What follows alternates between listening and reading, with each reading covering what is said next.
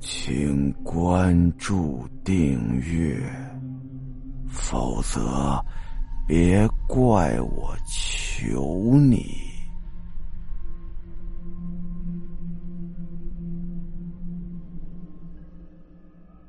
李明让阿亮赶紧掉头回神树那儿找钱包，但是阿亮就觉得那棵树啊实在是邪门的很，他不想回去。害怕会被恶鬼给缠上，正在僵持不下的时候，突然车里的灯呲啦闪了一下，这一闪不要紧呐，可把圆圆吓了一跳，死活不同意阿亮把车往回开。而这个时候啊，李明生气了：“你要是不想跟我一块回去，那你就下车，在这儿等着，我们去找。”这一说呀。圆圆更害怕了，他哪里敢下车呀？没办法，他只能趴在车后座呀，不停的哭。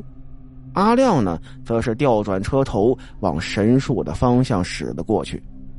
回程大概也是十来分钟，过程中啊，谁都没有说话。开车来到树底下之后呢，阿亮和李明啊下车之后，就在树的周围到处找钱包，找了半天呢。也没有发现钱包的踪迹。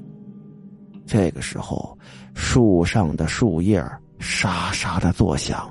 阿亮扭了扭发酸的脖子，往树上边看去，只见这所谓的神树上头阴影重叠，就好像是有一片裙子似的东西正在飘摇呢。阿亮忍不住定定的看着那个东西，猜想那是不是真的？真的有女鬼吗？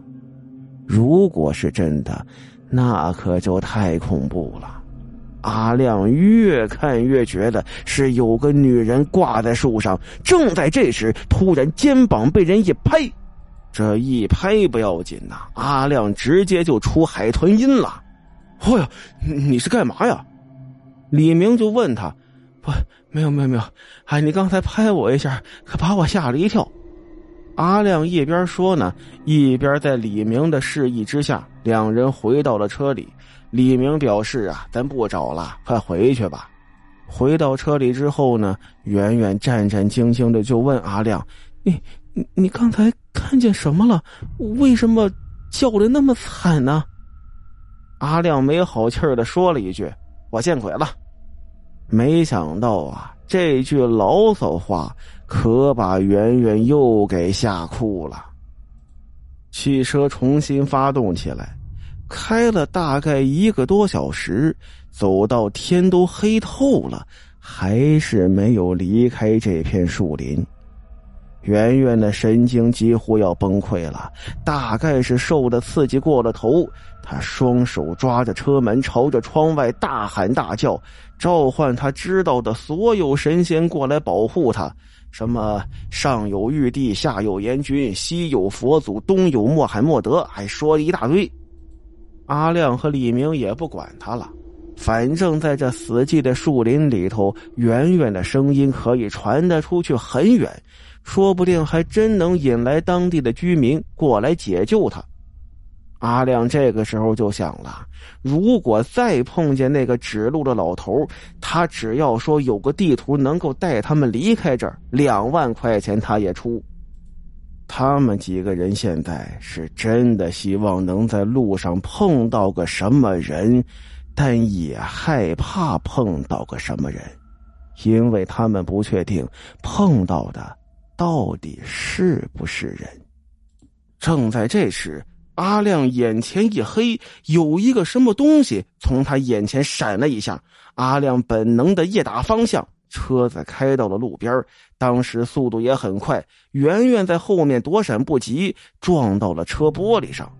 这下又给他找到了新的理由，哭了出来。刚开始的时候啊，阿亮也没在意。后来就听圆圆嘟囔说是痒，阿亮回头一看呐，只见圆圆的脸肿的就跟猪头一样。只是撞了一下脑袋，起个包很正常，他也不能说整个头都肿了呀。李明就说了：“我看呐，这应该是过敏吧。结果李明刚说完，圆圆的话就跟上了：“不是的，这是神树在作怪，是刚才那个鬼魂缠上了我们了。”圆圆一边哭一边说，一边不住的抓着自己的脸，一道道血痕浮现，使他变得非常的恐怖。看着圆圆的怪脸。阿亮有一种极力想要摆脱他，把他给丢下车的强烈欲望。